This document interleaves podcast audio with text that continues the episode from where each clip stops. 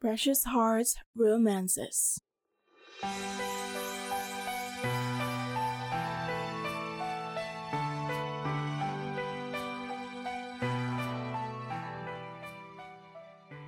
El Paraíso by Martha Cecilia. Copyright 2005 by Precious Pages Corporation. Narrated by Maria Jasmine C. Sanchez. Chapter 13 Nagulat pa siya nang hawakan siya ni Adrian sa likod ng siko at akayin palapit sa portico kung saan nakatayo si Virgilio. Ang init mula sa kamay nito na naglandas sa braso niya ay nakabawas kahit paano sa kabang nararamdaman. Damn it! But your teeth are chattering. Puna nito at sandali silang huminto sa paglakad at tinitigan siya ng matagal. What are you so nervous about? I hate dining with strangers without my designer's gown. She said cheekily. That must be it. He breathed harshly. Humigpit ang mga daliri nito sa likod ng siko niya at ipinagpatuloy ang paglakad. Nang mula sa likod ni Virgilio ay lumitaw si Catherine na kumawala mula sa yaya at patakbong lumapit sa kanila. Daddy! Hi, honey. He ruffled the girl's hair. Catherine's eyes were on Michelle. She's the lady that looked like Auntie. You brought her back. Nangako ako, eh, hindi ba? Hello. Bati ni Michelle. My name's Catherine. What's yours? Yumuko siya. Mine's Michelle. Kumislap ang mga mata ng bata. I'm glad you came. Sabi ni Daddy sa cottage ka nakatira. Ayaw mo ba sa hotel? Michelle swallowed. No, it's just that I... I love the seaside. Nakita mo na si Miss Michelle, honey.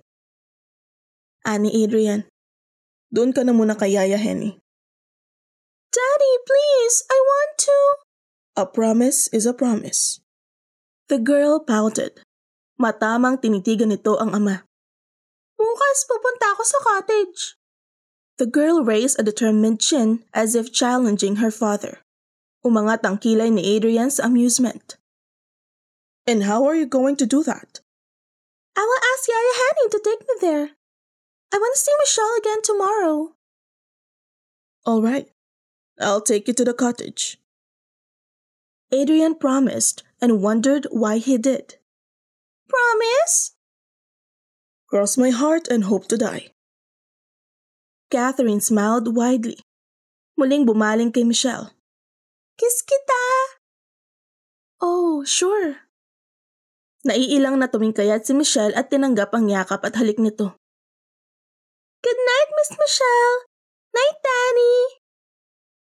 Pagkatapos nitong humalik sa ama ay tumakbo na ito pabalik sa yaya na nasa likod ni Virgilio. Night, Uncle Veer! Night, Pumpkin. Sinundan ni Michelle ng tingin ng bata sa pagpasok nito sa loob ng bahay dahil hindi niya alam kung saan niya itutuon ang paningin. Nang tumikim si Virgilio, ay napilitan siyang tumingin dito. Sapat upang manumbalik ang kabang nararamdaman niya. Salamat sa pagpapaunlak mo sa aking imbitasyon, Miss Verano. Ani to. Like I have a choice. Wika niya sa sarili na napalakas. She always bubbled when nervous. Umangat ang mga kilay ni Virgilio. Kumibot ang mga labi sa pagngiti at inilahad ang kamay sa kanya na tinanggap naman niya. Adrian did a little arm twisting. Ikinulong ni Virgilio sa dalawang palad nito ang kanyang mga kamay. It warmed her. Not exactly, sir. She said. Embarrassed. It's nice to meet you though. Tayo na sa loob, iha. Aniyaya nito at atubiling pinakawalan ng kamay niya. Muli ay hinawakan siya ni Adrian sa likod ng braso at inakay papasok. Nasa kalagitnaan sila ng sala nang matanawan ni Michelle ang isang matandang babaeng bumababa mula sa malaki at tila pamaypay na hagdanan na tila reyna. Ang buhok ay nakapusod at kasi nalaki yata ng 25 ang mga perlas sa magkabilang tenga. May bisita ba tayo, Virgilio? Mama. Ani Virgilio na tumingala. Napasinghap ang matandang babae nang matitigan ng husto si Michelle. Ang isang kamay nito ay nasa balustre at ang isa'y itinutop sa dibdib. Napaatras si Michelle ang likod niya ay bumangga sa dibdib ni Adrian. Relax, Michelle. Bulong nito. Hindi kumakain ng tao si Tia Celestina. She moved a step forward and dismissed the delicious tingling of her nerves when her back touched his chest. Itinuon niya sa matandang babae ang pansin. Agad itong nakabawi sa pagkabigla at nagpatuloy sa pagbaba sa hagdan at lumakad patungo sa kanila. The old woman studied her with obvious interest and curiosity. Good evening, Tia Celestina. Hello, Adrian. Magiliw nitong sagot pero hindi inalis ang mga mata kay Michelle. At sino ang magandang dalagang ito? Si Michelle Verano, Mama. Nagbabakasyon siya rito. Pagpapakilala ni Virgilio, siya ang ikinukwento sa inyo ni Katie noong isang araw. Michelle, my mother. Celestina de Alegre. Good evening, ma'am. Sa unang tingin ay kamangha-mangha ang pagkakahawig mo sa aking manugang, iha. She commented.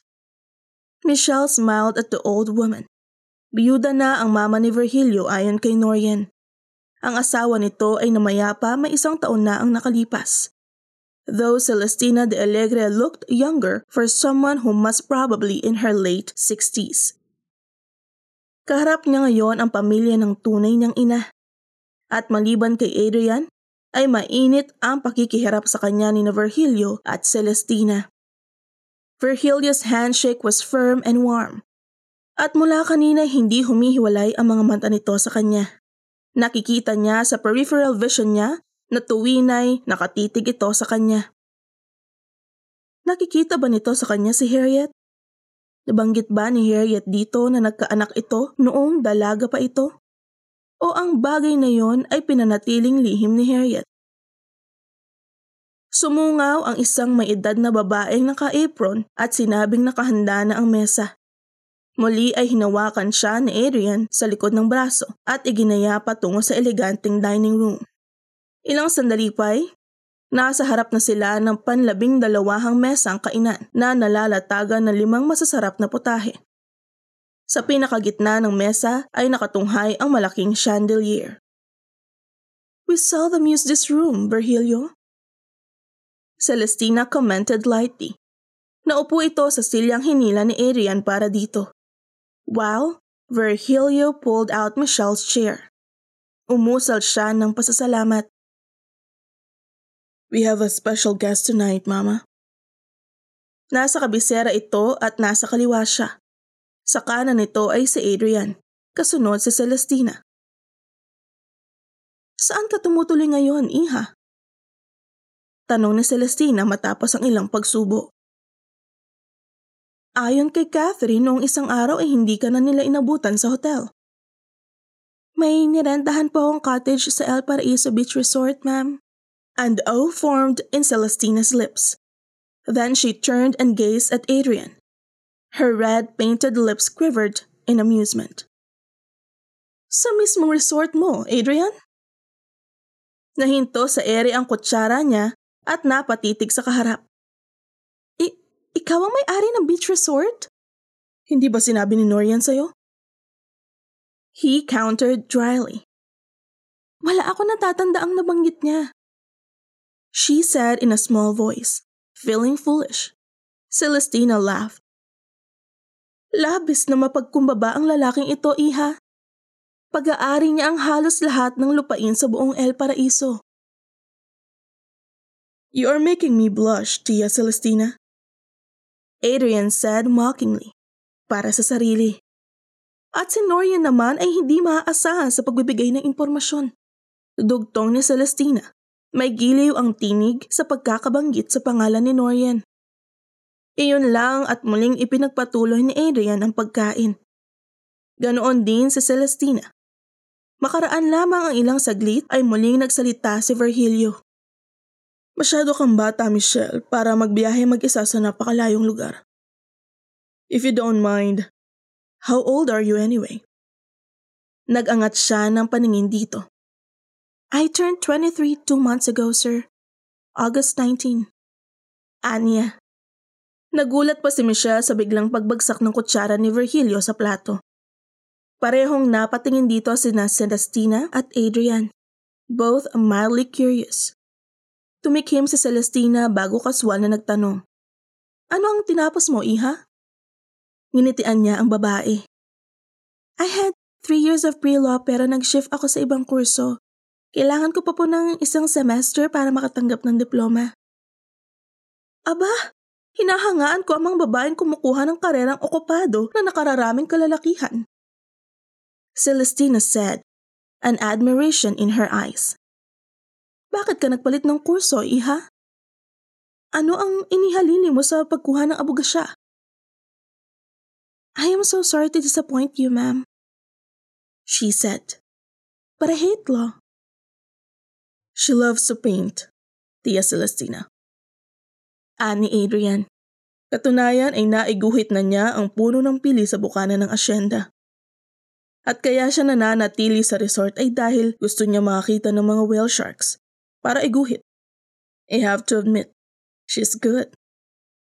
Tuloy-tuloy sa kaswan na pagsasalita si Adrian, unaware of the tension his statement had created on Virgilio who coughed and reached for the glass of water. Nagsasalubong ang mga kilay na sinulyapan ni Adrian si Virgilio. Oh, well, Ani Celestina na ipinagpatuloy ang pagkain. Kung saan ang hiling natin ay doon tayo. Mahirap naman yung pilitin natin ang ating sarili sa hindi natin gusto. Mabuti naman at pinayagan ka na magulang mong bumiyahing mag-isa sa napakalayong lugar na ito, Michelle. Muling sabi ni Virgilio matapos tapusin ang pagkain at uminom.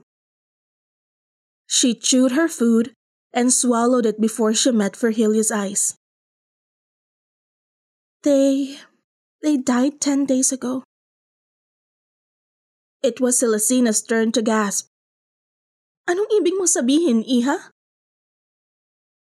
Tatlong pares ng mga mata ang nakatuon sa kanya. She took a brief glance at Adrian, whose brows furrowed and eyes held warning. Sa palagay ba nito'y isang kasinungalingang malaki ang sinasabi niya? My mother had a fatal attack almost three weeks ago and uh, went into coma before she died.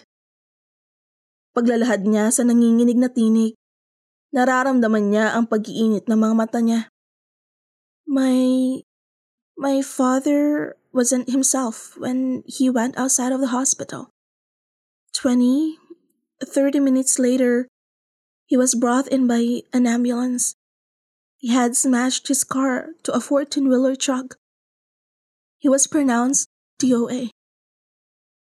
Madre de Dios! Bulalas ni Celestina. Maliban sa buntong hiningang ginawa niya para pigilan ang pag-iyak, ay walang maririnig na ingay sa paligid. She met Adrian's eyes. They were void of any emotions. Gayon may nanatiling nakatitig ito sa kanya. Virgilio broke the silence. Ginagap nito ang kamay niya at masuyong pinisil. Ikinalulungkot ko ang nangyari sa kanila, Michelle. He said gently. She bit her lip to control her sob. May ilang sandali ang kinalma ang sarili bago. Kailangan kong umalis sa amin. Kailangan kong... Her voice trailed off and again took a deep breath. I bought a guidebook. I've never been to anywhere this far and the whale sharks caught my interest so I traveled this way. Nang tanungin ko ang boy sa gas station sa Donsol kung saan ako maaring magpalipas ng gabi, ay itinuro niya ang Hotel Olivar. Virgilia's laugh was hollow. Natitiyak kong ang gasolinahang tinutukoy mo ay ang nasa malapit sa krus na daan. Hindi mahirap hulaan kung bakit dito ka itinuro. He was shocked when he saw me. Ganoon din ang mga tao sa hotel. Salbahing boy yun ah. Naaaliw na sabi ni Celestina. Nakikinikinita ko na ang pagkamangha niya. Pagkuway tumayo ito. May iwan na kita sa dalawang lalaking ito, Michelle. Oras na ng pag-inom ko ng gamot at kung ano-anong ritual sa gabi. Umikot ito sa may gawin niya at pinisil ang balikat niya. Kung hindi ka nagmamadali sa pagbalik sa Maynila, Iha, ay baka magkita tayong mali. Her smile was gentle and sympathetic. Ikinalulungkot ko ang nangyari sa mga magulang mo. Bahagya na siyang tumayo at nilingon ang paglabas nito sa malaking dining room. Nang tapusin niya ang pagkain, ay siya namang pagpasok ng isa pang katulong upang ihain ang minatamis na makapuno. Oh! She gasped. It's my favorite! Hindi siya nag-angat ng paningin at sa halip ay nakatitig ng buong pagkatakam sa minatamis na makapuno sa serving crystal bowl. Gayunman, sa sulok ng mga mata niya ay nakita niya ang pagpapalitan ng tingin ng dalawang lalaki. Hindi mahirap hulaang ang minatamis na makapuno ay paborito rin ni Harriet de Alegre. Unwittingly, she had dropped a bomb. Pagkatapos nilang kumain ay dinala siya ni Virgilio sa library at ipinakita sa kanya ang life-size wedding portrait nito at ni Harriet. Kasabay ng pananabik ay ang pagkamangha niya pagkakita sa larawan ng ina. She couldn't blame those people who mistook her for Harriet. Mapagkakamalan kayong mag-ina. Virgilia said quietly, watching her intently. She is very pretty. Pagak niyang sabi. Binusog ang sarili sa paghagod ng tingin sa larawan ng ina. Yes, she is. And so are you. At tubiling inalis niya ang paningin sa larawan ni Harriet at nakangiting ibinaling kay Virgilio. Mm, nabanggit sa akin ni Norian ang tungkol sa... sa pagkawala ni Mrs. De Alegre? Virgilio's face clouded and gazed at his wife's portrait. Nakahanda akong ibigay ang buong pag-aari ko makita ko lamang siyang muli. The sadness and misery in his voice almost made Michelle cry. Wala sa loob na lumapit siya rito at hinawakan ito sa braso. I am so sorry. Ipinatong ni Virgilio ang padat sa kamay niyang nasa braso nito at malungkot na umiti. Ako man, napakaraming sana ang paulit-ulit sa isip ko. Sana'y hindi ako nagtungo sa tabako ng araw na yon. Sana'y isinama ko na lang siya. Sana'y hindi ko naisip na gawing sorpresa ang binalak kong bilhing regalo sa kanya. Hindi natin inibita si Michelle rito para pag-usapan ang malulungkot na bagay, Veer. Ani Adrian na nagsalita sa unang pagkakataon mula nang pumasok sila sa library. Napatingin si Michelle rito Adrian's eyes were dark and emotionless. Pero nakatuon iyon sa mga kamay niya na nakahawak sa braso ni Virgilio at pagkatapos ay muling ibinalik sa kanya. Tumango si Virgilio at inalis ang kamay sa kanya. Yes, nakakahiya sa iyo, Iha. Pati ikaw ay nadamay sa kalungkutang nararamdaman ko. I don't really mind, Mr. De Alegre. She said. Muling umangat ang mga mata niya sa portrait ni Harriet De Alegre. Michelle wasn't even aware that the sadness in Virgilia's eyes mirrored her own. Just as she wasn't aware that Virgilia was watching her with perplexity.